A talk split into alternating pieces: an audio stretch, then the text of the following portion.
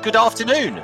1 o'clock, 10th of May, 2019. Welcome to the latest Singer Vielle Google Hangout. So, Neil Singer speaking. Let me just remind you that we are CPD accredited. So, if you would like to get a CPD certificate, you just have to contact us afterwards, and we will get you a CPD certificate. Next. Join our, who's making an echo? I'm going to mute you there. Hold on, Julian. Next, don't forget to sign up to our YouTube channel in order to receive early notifications of everything we're doing. Don't forget to listen to our podcast. This will be available on a podcast afterwards. So when you're wandering around looking for your next serviced office on your mobile phone with your headphones in, you can listen to our podcast. And whilst you're interviewing all your new architects, we'll come on to that in a moment. Sign up to receive our emails, on-screen notifications, a little bottom left of hand of the singerversales.com corner, and you'll receive on-screen notifications of everything we're selling. Right. Now, let's introduce who we got today. We have me, Neil Singer. Right, everyone can wave now. Dale Henry. Daniel Elia. Man in Scotland. We have Graham. And here are our special guests today. We have Charlie Green of the Office Group, and we have Julian of what is DMFK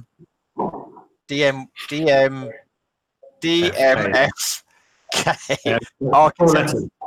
Yeah. So we're going to come on to these guys later. So Charlie is the CEO of the Office Group, and Julian is the founder of DMFK Architects. Right. Before we delve in to hear all about our special guest today, let's talk about a few things that are going on in the market. I'm going to start. I'm going to tell everyone about a new feature at singerversales.com, which I'm going to show everyone watching now, and this is our market opportunities page. Now, you should all now be able to see market opportunities selected by Singer Vielle. Now, we've recently launched this as an add-on to our marketing site because we recognize that we have many people registered to receive investments at singerversales.com, but not everybody is able to instruct us to sell their properties. So sometimes they use other agents, or sometimes a client has a property that they want to expose, but they don't want the full-blown service of video, etc. So what we've launched recently is a new section to our website where people are able to access properties which we deem appropriate to our database, which we see in the marketplace. And this is another place I would recommend everybody bookmark on their site, on their browser, so they can receive information about general market opportunities which are available. It is proving successful, and people are engaging with us, and we are identifying buyers for people who want to sell. If there are agents watching who would like the additional boost that Singer Vielle Sales can give their sales, please get in touch, send us through your properties, and we will be delighted to mark them up on our list. So that is the main thing I would like to talk to you about. Let me stop sharing in terms of our new market opportunities page. Next, I think we should go over to Mr. Dale Henry, who is now going to tell you all about what is in the market. Thank you, Neil. Hi, everyone. So we've launched a number of new sales into the market over the last week or two, which I'll just briefly run through with you now. I'd encourage you to go onto the sales site and go through them in more detail at your leisure, but we've got several long income investments which we've recently launched. The first of which is this Southeast investment opportunity in Woking, which provides 10 years of income to Pizza Express. As well as secure income, it's on a large site with a big car park at the rear. So we believe that this offers some medium-term redevelopment potential. We're quoting 1.25 million, which is 7.5%. The next sale we've got is this Wilko's investment in Lancaster, prime retailing pitch on Penny Street. I'd encourage you to have a look at the video when you've got a minute, because you'll see just how busy it is and the high level of footfall past the property. Just under 10 years unexpired to the strong covenant of Wilko's, showing a high 9% net initial yield, £3.64 million. We've also got this very nice high-quality industrial investment which we brought to the market in the premier business park of Team Valley up in the northeast. 12 years of income, to an established tenant with a guaranteed increase to, at the next rent review. We're quoting 3.6 million, which is 6.5%. And the other property which we've recently launched is this retail investment in Western Supermare, let to the very secure covenant of ShoeZone, who've taken a new 5-year lease at a rebased rent, and we're quoting 7%, attractive lot size of £317,500. In terms of some other sales we've also got on the market, just quickly summarising a few others, we've got a Morrison's investment, supermarket investment in Oswestry, which is 6 years of income at 9%. It's not any of it, there you go. £4.25 million, undoubted income, obviously, with Morrison's. We have got a very nice retail and residential investment in Chislehurst, which some of you know is a very affluent part of the world. Ground floor shop with vacant upper parts, residential uppers, offering a development opportunity. £950,000 is the quote on this one. We have got a shop in Bicester, let to WH Smiths, with close to 5 years of income, where we're quoting 7%, £825,000. Open to offers on that one. We have a long dated high yielding industrial investment up in Aberdeen, with 15 years unexpired and RPI linked rent reviews. Again, medium to long term development opportunity. £2.9 million, 9% initial, going to a guaranteed 10% next year. We have a prime shop in Windsor. So anyone wanting to go and visit the latest addition to the royal family, you should go and have a look at this while you're there. 15-year income, prime shop on Pescod Street, £1.1 million, 6%. I think that's about it. We have got a couple of properties under offer, an E unit in Richmond, which we've recently agreed, and we've also under offer on our quick fit investment in Walthamstow. Anyone want to talk to us on any of these sales, please do pick up the phone, get in touch with myself or one of the other guys in the team. Thank you very much, Dale Henry. Right, on to the guests. The exciting part of today's events. Right, let's first of all introduce Charlie. Now, I'm going to read Charlie's bio. Right, okay, it says here, he set up the Office Group in 2003 with Ollie Olsen, and I'm going to show everyone there. This is the Office Group's website. I would highly recommend you go and have a look. I love the video, by the way. I love the video. Thanks very much. Yeah, the website's been rebuilt. Oh, I can't play it because there's the sound coming through and I can't hear myself talk. But anyway, Charlie's responsible for the growth and the real estate side of the business, identifying, acquiring new buildings and leading the delivery of the schemes. And you set up the business, I'm told, I believe. What year was it? 2003, I said, wasn't it? 2003, yeah. And I have to say, as a user of the Office Groups, which I'm happy to tell everybody, it is... It is fantastic, Charlie, and I'm not just saying that because you're sitting there. I actually love it. I love it. Thank you very much. We love it, don't we, everyone? We love it. We love it. Julian, here we go. Julian, who I know very well. Let me show everyone Julian's business. Here it is. And Julian started DMFK in 2000, and they've now got 30 architects. And the reason we've got Julian sitting alongside Charlie is because Julian has helped Charlie develop Office Group buildings. And I think you said, I think I'm right in saying you designed the first one. Is that correct? Was that correct? Yeah, we designed the first one. And Charlie and I were talking about it long before then, and other things, because we've done another similar building before then, I'll talk about in a bit. And we did the one you're in, Wimpole Street. And 3 at the moment. I think we're on the 9th one. As you bring it up, right? You couldn't put some sofas on the first floor, could you? Actually, Are you asking Julian? Oh, I don't care.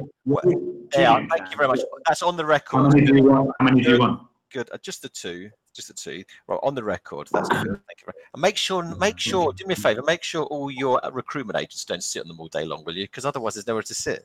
Right. Let's talk about the Office Group, Charlie. Guys, everyone, feel free to throw in a question. Anyone watching, if you want to throw in a question, just send it to us on the link and we'll raise it with the guys. I thought it would be nice if you just gave us the background on the Office Group, how you got the idea, how you got to where you've got to, etc. Okay, I'll keep it fairly brief. So I'm a chartered surveyor, qualified Conrad Riplap, Sinclair Goldsmith, for those of you who remember that. And then I went to work for MWB Group, and MWB set up a serviced office part of their business, which was essentially to mimic Regis, and just copy that offer then, which was back in the day quite a corporate offer. And to cut a long story short, we looked at, and Ollie also worked at MWB as well. He was on the operations and revenue side, I was on the property side. And essentially, we were looking at trying to grow that business, and we couldn't quite get our heads around the offer because we didn't like it. And we thought, if we didn't like it, did others like it? And surely there was a better way of doing it. And in essence, it was about creating an environment where if you're going to spend the majority of your waking hours somewhere, could you create a much better place to be? And that was, therefore, taking inspiration from hotels, restaurants, bars, private members clubs, and just looking to approach it in a very, very different way. So we were essentially creating serviced offices, but doing it in a much more, I think, a much more connected way that really started to understand what consumers of space wanted as opposed to what providers of space wanted to do. So we really, if you were to ask me when we set up the business why we were different from everybody else, it was really because of design. And actually, if you ask me today why we're different to everybody else in a much more competitive environment, I would say probably it's down to design as a key part of who we are and what we do. And there are lots of layers then that you have to put on top of that. But that's why we started it, because we saw something that we didn't want to work in, the two young guys, and what did we want to work in, and we essentially created that. And we started with a pub, a converted pub, which was the building that Julian created for us. And that was 5,500 square feet. And then right now today we have 47 buildings with 1.8 million square feet. And about 18,000 people working through the buildings today. We're under construction with 10 projects, and therefore we'll have about 25,000 people working through the buildings. In the first building we did with Julian, there were 70 people. Wow. Yeah. Interesting. Very interesting. I've got a point I'll make, but I'll make it in a moment. Julian, can I ask you, so when Charlie came to you talking about his idea, I take it was the first time you'd also designed a serviced office. No. I'm glad I got that right. Okay. No, I sent you an email. I completely forgot to send it this morning. We had been talking to Charlie. I've known Charlie for years, and we've been talking to him about some other things we've been doing. I mean, we're working for a company called Sapcoat, and we did a building over in Chiswick called Power Road Studios, which has since been, I think Helical just refurbished it. But okay. We were a tiny little practice, and it was 100,000 square foot, and I took Charlie down there to look at it. And it was the beginnings of, I guess, a co-working building. That was before 2000, I think, we went to look at that. And it had a restaurant, it had breakout space, and I think I sent you a picture, but the first time I ever saw someone using Wi-Fi, I didn't know what that was. But the fact that someone could sit in the cafe on a laptop was great, and that suddenly made you realise that it's possible for people to be occupying their office space and also the common space as well. Yeah, we had done that, and also the guy Ashley Nicholson from Sapcoat, who since went on to do Paintworks in Bristol, had this idea of doing quite a sort of integrated. It wasn't just workspace, it was lived space, it was retail, it was bars and everything. And he's subsequently done such a thing in Bristol, but nothing's really happened like that in London. Anyway, so that's how we got chatting to Charlie. We've been talking about it for quite a long time. and Charlie had been talking about a similar sort of thing. I think it would have been a bit limited. But were they still doing the same?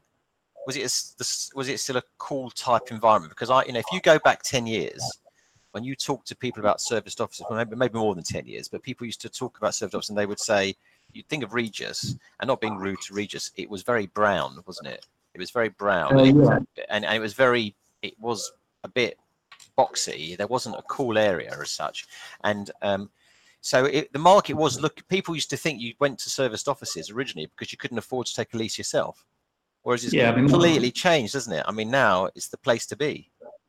Well, we want to design cool things, and Power Road, the one that we did, was cool, right? Very cool. It was a really nice place. It was completely design led, and it was quite rough and ready and cheap. And I think that, look, my first experience of being depressed by an environment, or two places. One is crap offices with just some suspended ceilings and not being able to open the window and just like being rammed into a horrible space, and that's one thing. And the other thing was Brent Cross, and those things have really sort of informed my sort of desire to try and make workspace or home space or anything like that just inspiring, a place where you have got opportunity to meet other people and where you can get out of that bland tabular ceiling kind of environment. So we're totally from that background, and then when Charlie wanted to do it, we were totally behind it.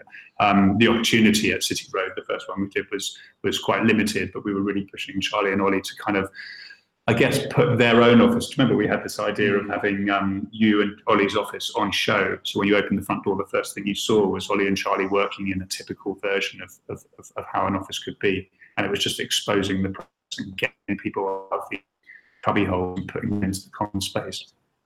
It's very much that short-term solution. Serviced office was because it was expensive, and so we tried to flip the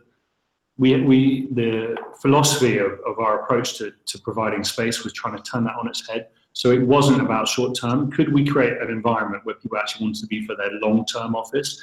You had the flexibility, so if you needed to exercise that, you could.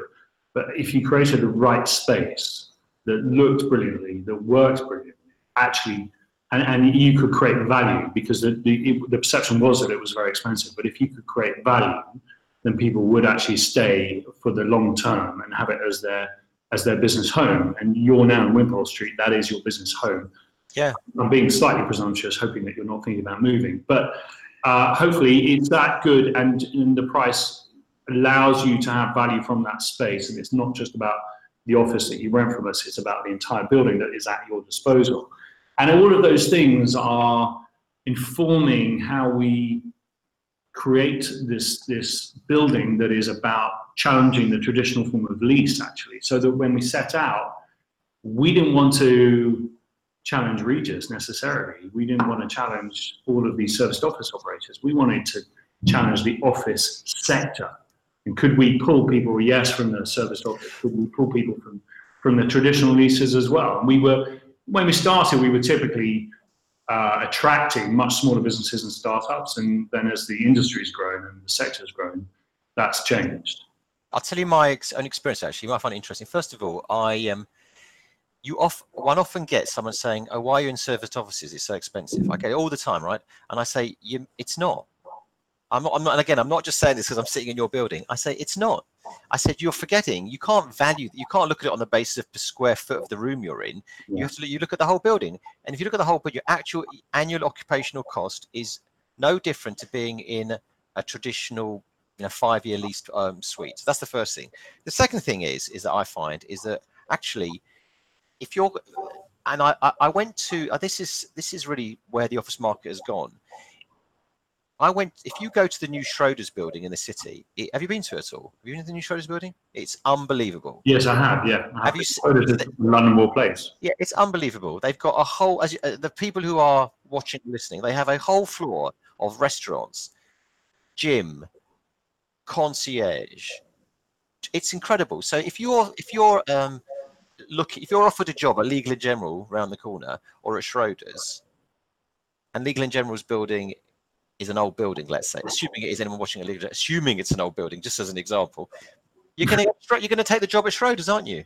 So I actually think that what the serviced office market does, it's a very young, vibrant field to where we occupy, And if you want to get staff, you don't. They don't want to be in, as you say, they don't want to be in some dated suites. They want to be in a nice area. The whole environment. When we were young, all we all wanted was a phone and a desk. Today, my impression of 20-year-olds and upwards is actually that it's not about a phone and a desk. They want a nice working environment. And I think that my own experience of being in the serviced office is it does provide that, actually, I have to say. Yeah, and it is not a generational thing, right? This is affecting everybody. Everybody wants a better experience in the workplace. And it is the one sector that is playing catch-up or has fallen behind all the other sectors. So whether you're looking at hotels or restaurants or people's homes and residential development, actually the office world, where we spend the majority of our time, is playing catch-up on the design element, and that design being what it looks like, of course, but what you put in there as well.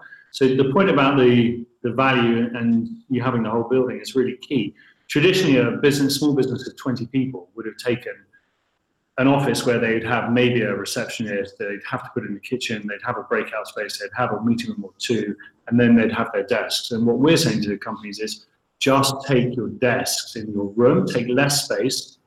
So you're paying more per square foot, sure, but actually your end cost is the same because you're taking less space.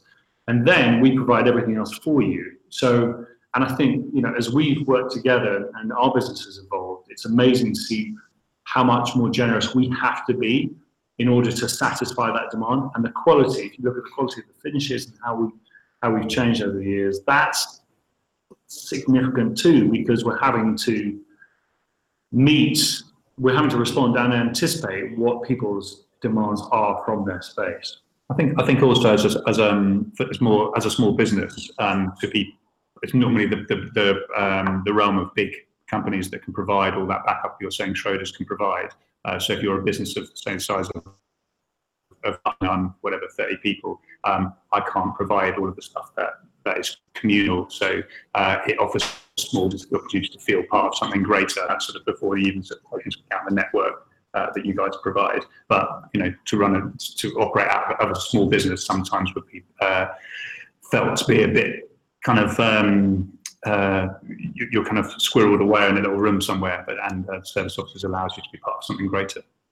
Yeah, we sort of, I would say that we learned an awful lot from the new corporates, the Googles and Facebooks of this world. And if you go to the West Coast or New York and you look at their office space, you look at what they're doing. So Facebook in Palo Alto attracts a lot of people working from San Francisco City and commute them over there, which is over an hour.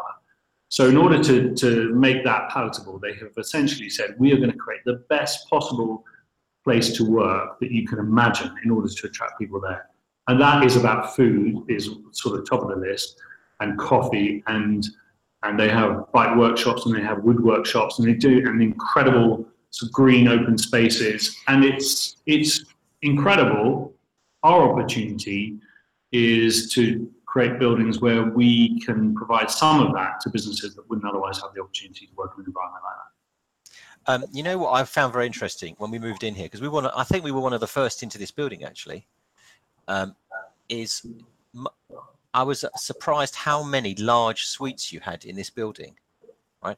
And I said to my colleagues, I don't know how they're going to fill the rooms. I said, I can't see the market, and yet it was amazing, actually, because you're full, aren't you? Completely full. You've got a waiting list. I've seen it on the board. Yeah, you've seen our board. I've seen the board. So it's amazing how the mentality of larger and medium-sized companies has changed. And it comes back to the value proposition, and it's about people understanding this isn't a short-term offer for them.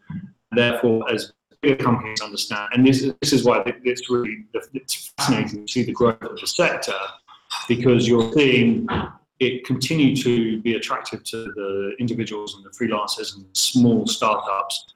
It's possibly the biggest audience we have is the scale-up companies, those companies that are sort of looking to grow, typically up to 50 people. And then you've got the enterprise demand, which is coming now, and you're looking at big corporates who are saying, well, I'm going to reduce my core space, which has a real economic benefit to me, and I'm going to use and bolt on flex space as and when I need to. But we typically don't do deals for longer than 12 months, but the sort of the larger occupiers are coming to us and saying, we need it for 2 years, 3 years, 5 years.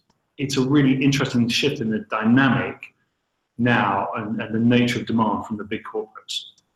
You're not going to turn them away, are you? You know. Well, you've got to be careful. You've got to be careful because you don't want to expose yourself to, you know, if a nasty recession bites hard, then you have to be, you know, our visibility of our business is all about what happens in a downturn. Can we be robust in a downturn? That's principally because we traded through 2009. And part of that is understanding that natural light is the most important thing to every business. If you have big, deep offices, you've got to be able to carve them up. So as long as you have buildings where you can carve them up, and the Wimpole Street building you're in is a beautifully efficient floor plate. And when we looked at doing all the general arrangements with Julian, we did bigger offices because we felt there would be demand from the bigger occupiers.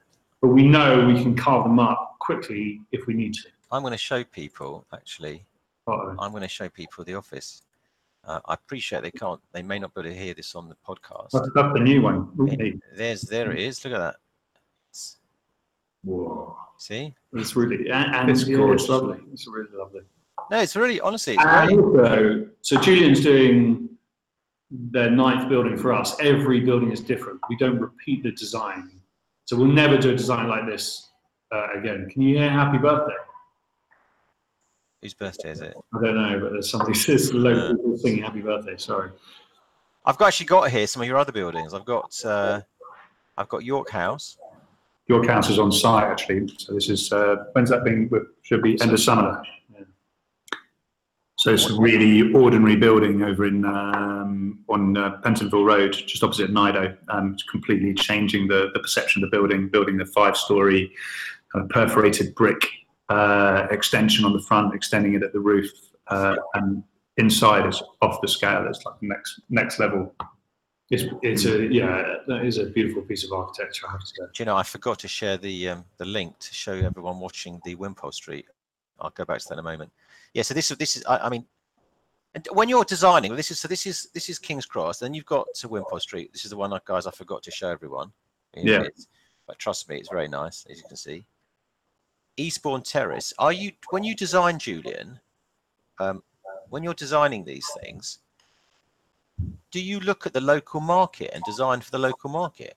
Well, there was a bit of that with Wimpole Street. Charlie said, I want this one because we'd previously done stuff that was a bit edgier and a bit rougher, a bit more exposed services. And Wimpole Street was a slightly more grown up building. It was a bit more West End. So, yeah, we tried to make it a bit smarter and a sort of cleaner fit out. So, yeah, in that sense, it did address the local market. The one we're doing in York House is very King's Cross. It's much harder edged and it's really much cooler, and it suits that King's Cross market. So, I mean, we haven't really shown any of the interiors, but they're quite stripped back, quite minimal.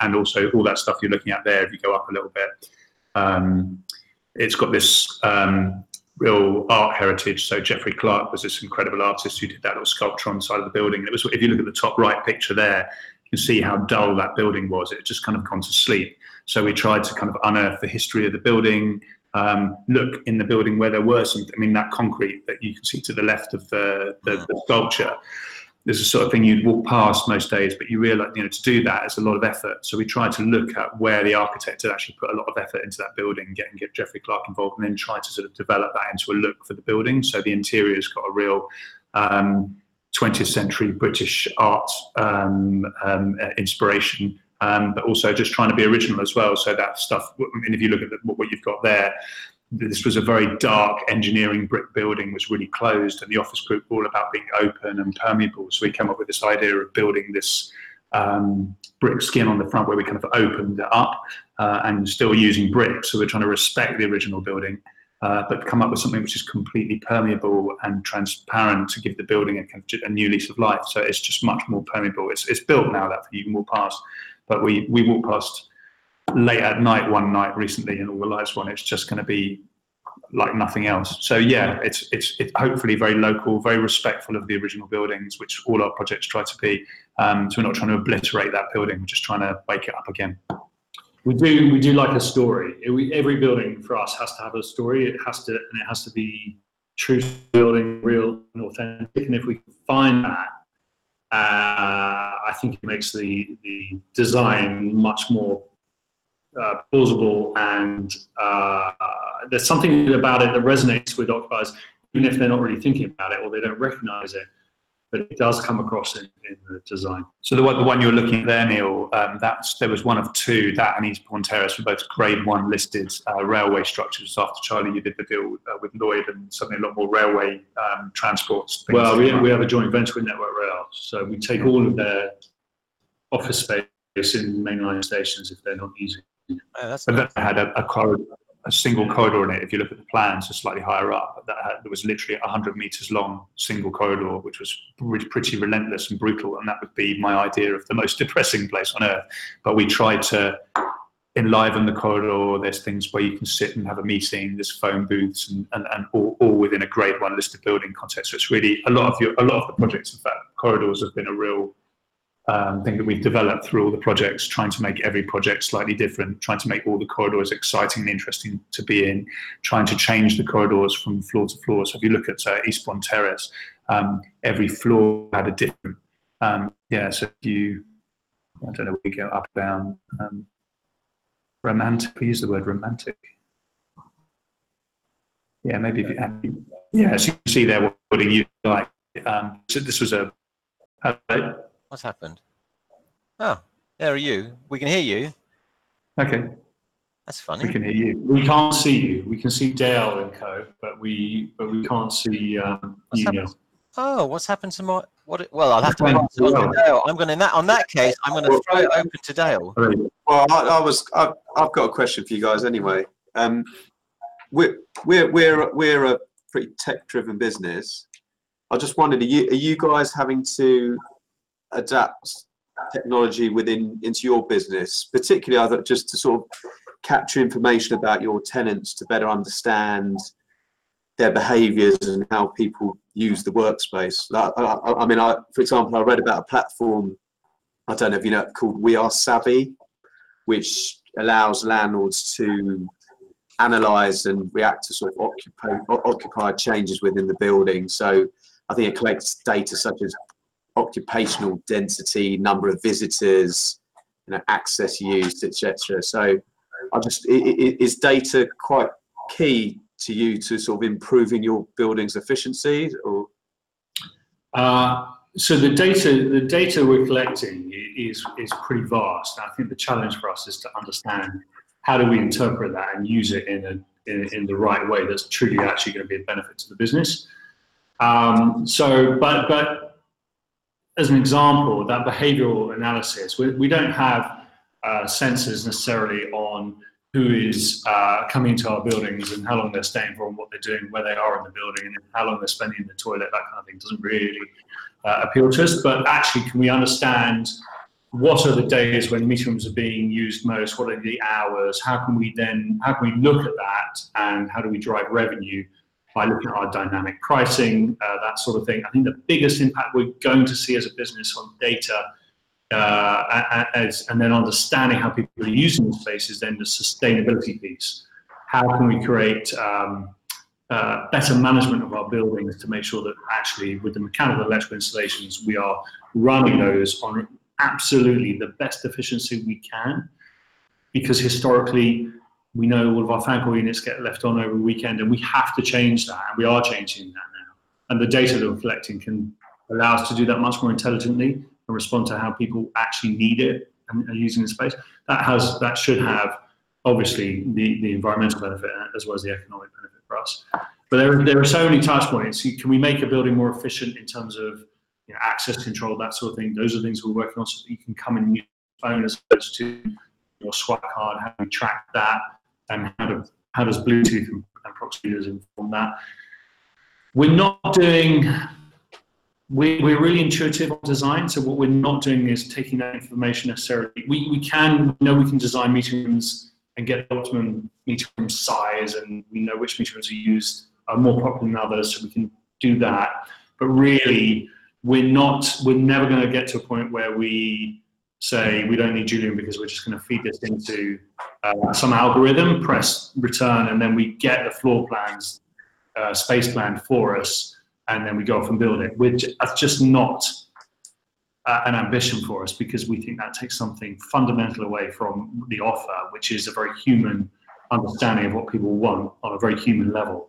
And you need to be in touch and intuitive, and that, I don't think that will go to any kind of AI on that sort of thing. But you might, I mean, with the collection of that kind of data, knowing where the highest occupancy is, when those people are in those spaces might affect how you might design a building in the future. So, yeah, it's a tool to use to make you better at it, as opposed to replacing. Yeah. Yeah, the data that you're collecting on meeting room use and just in terms of the way you let your offices informs the design as it moves forward. So. But it's very difficult to take data that you collect from one building and just deploy it to another building. Where these buildings are almost touching each other and all different, and all meeting rooms usage is different, and the meeting room pricing is different, size is different. So you have to. Yeah, you have to be cognizant of the individual circumstances of the individual buildings, which I think is a very much a real estate approach. Understanding your building, where it is, what it is, the location, the architecture, the bricks and mortar, who your audience is, the context, the amenities, the public transport, all of those things go into those decisions. Okay, good. You're on mute now. Yeah, the. You can't see me. You can't. Do you know what? I had such a, I had such a great thing. I might try refreshing in a minute, but I don't know what I don't. I'm scared that I'm going to close the Hangout. It's not me. It's Google. Can I just say that? Yeah. Anyway, but I think let's move on to the next question. Daniel, you've got a few questions, or Graham. Who wants to go? Who wants to put their hand up? I'll go.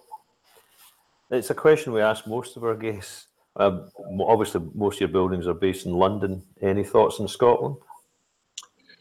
Yeah, so we this change in occupier behaviour and what people want from their space is really a phenomenon that's not exclusive to any particular city. We think where there's a dense critical mass of office buildings today, then we think that there's very much a need for what we do. And you're seeing that with the eruption of other operators as well, popping up everywhere. For us, we have a live requirement for Edinburgh and Glasgow. Quite like to do Edinburgh first, but not too fussed about that. So we can. And do you buy the buildings, or do you take an overriding lease of buildings? Or? We try and buy. It gives you much more control on what you can do. Sure. Appreciation, if you can asset manage in the right way, add space, that kind of thing. So there's a capital value play as well as an income play, but it's so tough to buy that we're fortunate we can still grow the business by taking leases. And I think also you're going to see moving forward that we enter into more partnerships and more joint ventures with owners of assets. Okay. Yes, so I only had a question about whether you thought that the standard FRI lease soon might be a thing of the past. I think, yeah, I think it's all changing, and it's probably going to happen a bit quicker than we think. So the standard FRI lease, you're now looking at progressive landlords like Derwent, who are saying, all right, we're not even going to have a delapse clause in there because we think it's anachronistic. If the need for flexibility, which is being driven by the occupiers, is so great, then actually, and if you just break it down as a contract, it's just completely at odds with how businesses operate today and the agility that people need. That's flexibility in 10-year, 15-year leases with 5-year upward-only rent reviews. It's a nonsense, really, for people to lock into that kind of contract. I think you're going to see changes in the FRI lease, and we're all reliant on the 1954 Act. That's what governs how we structure our commercial contracts. It's just peculiar that we haven't had any kind of structural revision to that as an industry. So instead, it plays to our advantage because people are saying, well, I need that flexibility. I may never use it, but it gives me tremendous comfort to have it. So that will change because this is affecting everybody. This isn't co-working and individuals and startup businesses. This is every occupier.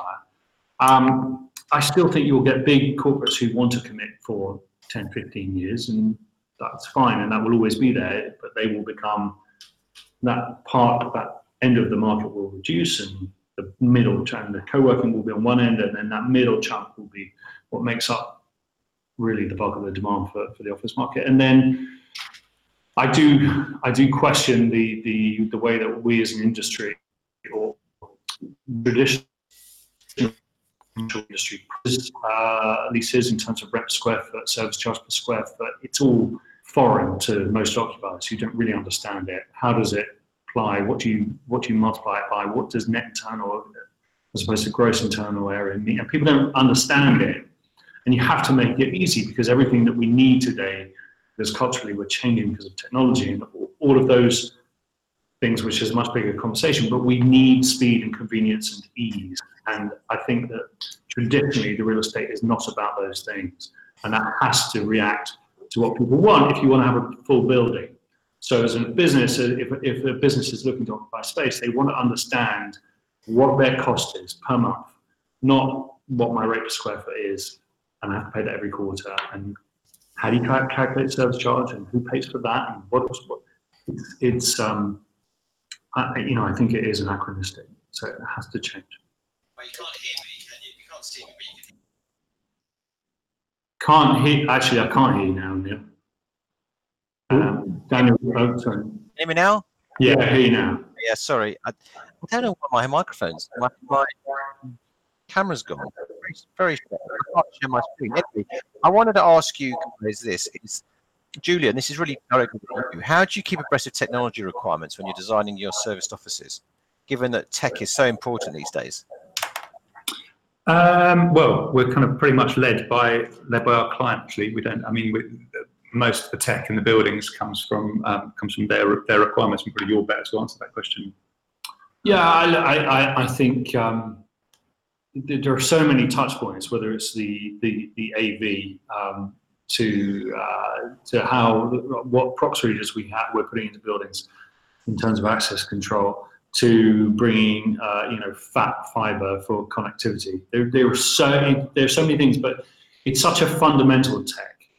And this is the main driver for the change in occupier behaviour, and you have to respond to it. So your buildings have to respond to it. I think that if you're familiar with Wired Score, it's a brilliant benchmark for businesses to be able to measure against, and it just demonstrates the connectivity of a building, and that owners of assets are understanding that when they go to market, this is something that, in the same way that you've got to have a BREEAM, and now wellness, that the connectivity is something that has to be communicated as a means of almost marketing, because it's expected and demanded by the occupier. Okay, good. That's it. Because we're quite into tech, as you know. Right. So, anything else from the team? Anything? I've always got more questions, but if anyone wants to ask a question online, do shout. I don't think anything has come through yet. Can I change subject slightly? Is this the surprise? No. How can you say such a thing? Not at all. Charlie, yeah. So I gather, I did read on your bio that you're into Peloton, interactive. Is that right? Is that the spinning thing? Is that on my bio? Yeah. That's why I don't tell anybody that. Well, I talk about it. I can assure you, I've not been following you. It was online. It definitely was online. Do you know, Peloton are a really big client of ours, actually. They've just moved from one building, your building, on the east side. They're moving to another building. And, sorry. So that's how I got to know about them. It's a phenomenal, it's an incredible business. If anybody listens to the How I Built This podcast, the John Foley, who's the founder of Peloton, has done a recent one, and it's an amazing story of adversity and persistence and success. And it's a business that is now valued at $4 billion. And if they IPO, they think it might even push to $8 billion. And this is all because he had the idea of how do you create this comes back really to the time issue and convenience, right? So Peloton, you have a bike in your home and you can go on it whenever you want to. And it's very clever how they've done it, and you download the classes, and you can do it live or you can do a recorded class, and it's competitive and brilliant business, isn't it? Actually, it's very clever. Amazing business, amazing business. And so, and Julian, how, yeah, so that's how you keep fit, Julian. How do you keep fit, Julian? You know, I try to swim as much as I probably can. Yeah, loads of swimming. Yeah, we did meet at swimming. And how's that? How's that going at the moment? Not great. I'm definitely in the other side of the pool to you. Is he a better swimmer than? By some margin. Really? Yeah, and I get laughed at. No. How do you hear that in the swimming pool? You have to meet Paul Billen, the swimming teacher. He cheers. I'm all right, actually. The butterfly is where it all goes wrong. But yeah, I do that and I love it. And I like going to Highgate Ponds, which you don't like. Yeah, it's a great shame. You know what? I have to tell you something. This is a great shame because I don't know. It's actually not my camera. It is actually the Google. Let me just see if I can share something. Share my screen a minute. Hold on. I don't think I can. Is it a picture of Julian in his I still can't share. You can't see anything, can you? No. Oh, that's such a shame. But you're not in the office with Dale and can they not get on the page machine? You know what? It's such a shame because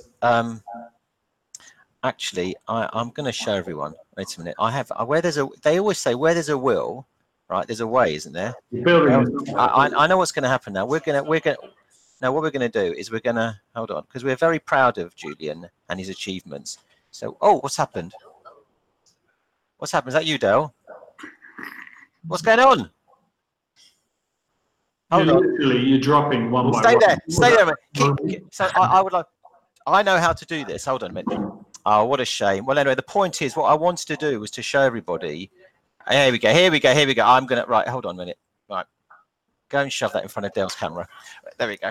Because Julian, I don't want you to feel that you are not achieving, because Paul and Dylan and I have had a little word about this, and we know how well you're doing. And there he is. Look at that tumble turn. Where's the tumble turn? Oh dear. Oh, there's no.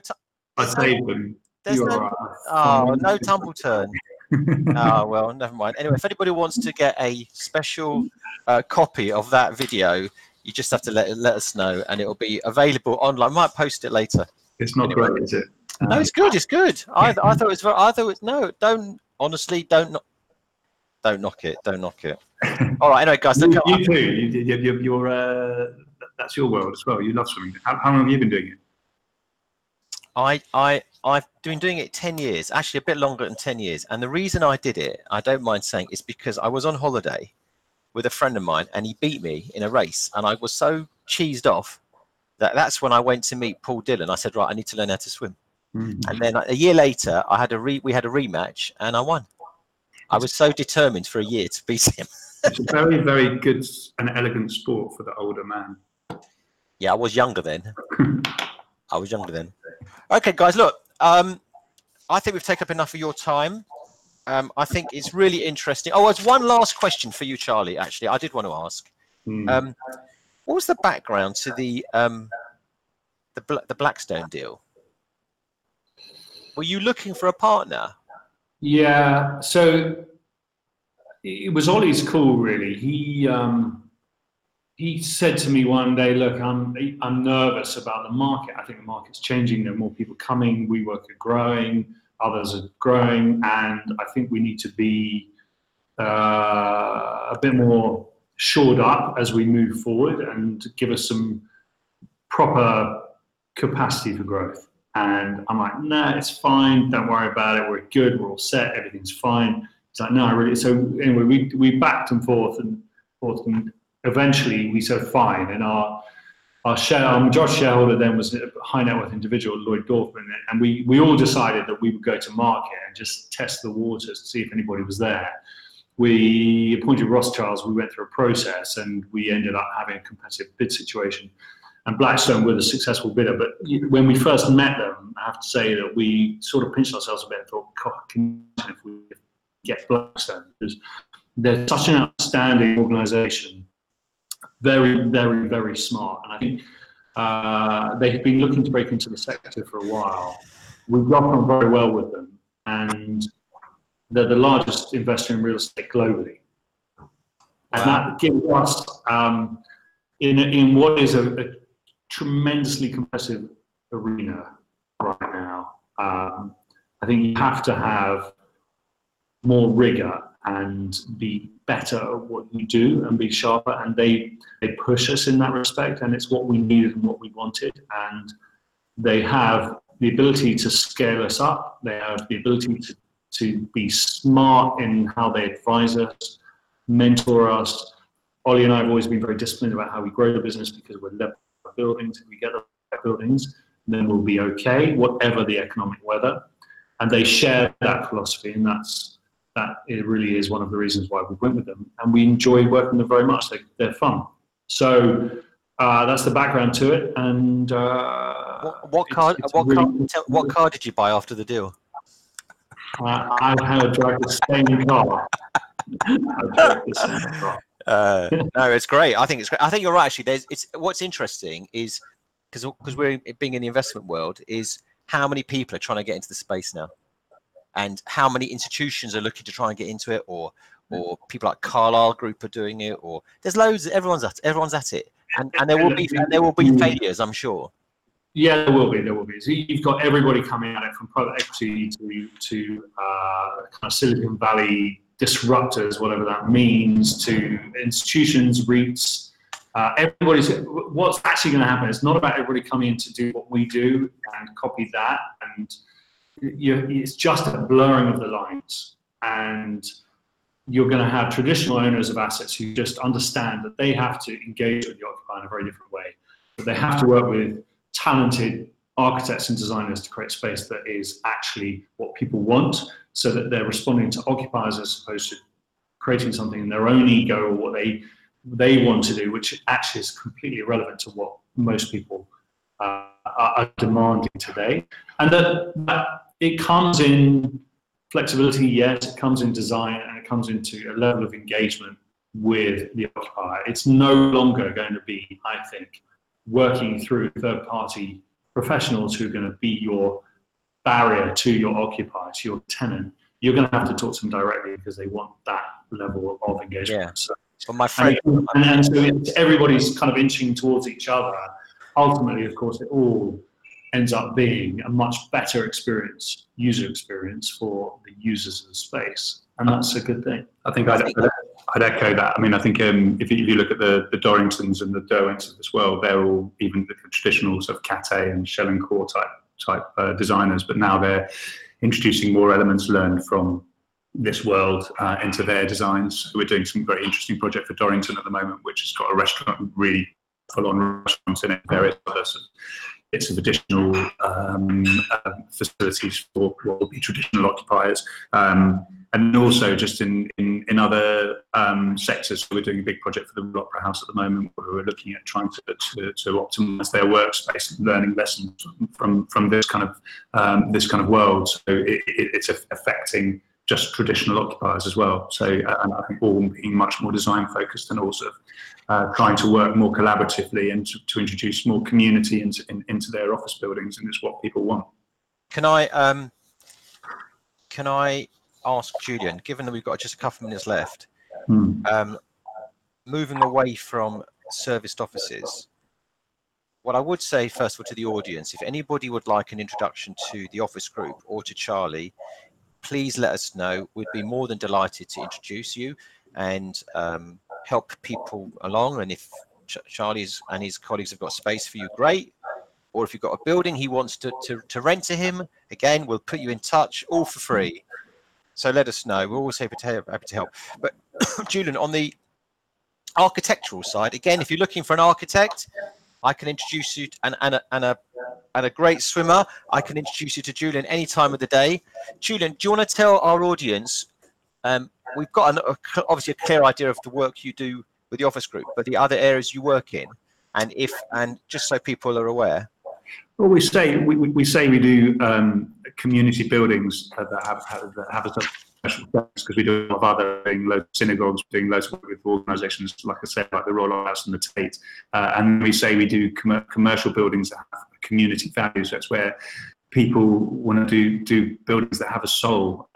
So we're really, really good in anything to do with sort of enlivening existing buildings, really good at heritage. But it's mainly about just introducing community and a real sense of life into buildings. So we're up for anything. But we're also doing quite a lot of housing at the moment. We're doing a lot of big home house building projects, 4 projects on for Barratt London at the moment. So any wow. big house projects we're interested in. But it's just about buildings and spaces that have got soul, and we're trying to make places where people enjoy and don't get depressed by their environment. They're inspired by it. Okay, good. Well, if I can give you one tip, I've got a tip for you, both for Charlie. Next time you're designing a building with Julian, put a pool in the basement, and then I'm in. it's always on the first drawing. Yeah. Okay, guys. Look, because I'm really sorry there's been a hiccup with Google, and it's for some reason you can't see me, but we can see you, which is all that matters. So listen, I just want to thank you both very much for giving us your time. Really interesting, honestly. Many congratulations with your business, guys. It's been, I think it's great, really great. And I say that, as I said, from an occupier and a user. And if anything ever goes wrong, everyone's here on hand. It couldn't be more distant from the old-fashioned landlord-tenant relationship. So thank you very much for giving up your time, and I wish you much success going forward. So I'll see you around. Julian, I'll see you tomorrow morning, no doubt. Dale, that's goodbye from Dale, Daniel, and Graham. Thanks very much. Excellent guest, Neil. Excellent guest. Thank you very much, guys. Thank you very much, guys. Really appreciate it. And remember, you can listen to this on this. The podcast will be available shortly this afternoon, so you can listen to it on the way home, when you're jogging. In fact, Charlie, you can even listen back to yourself when you're doing your Peloton tonight. So there you are. Okay, guys, have a great weekend. Thanks very much.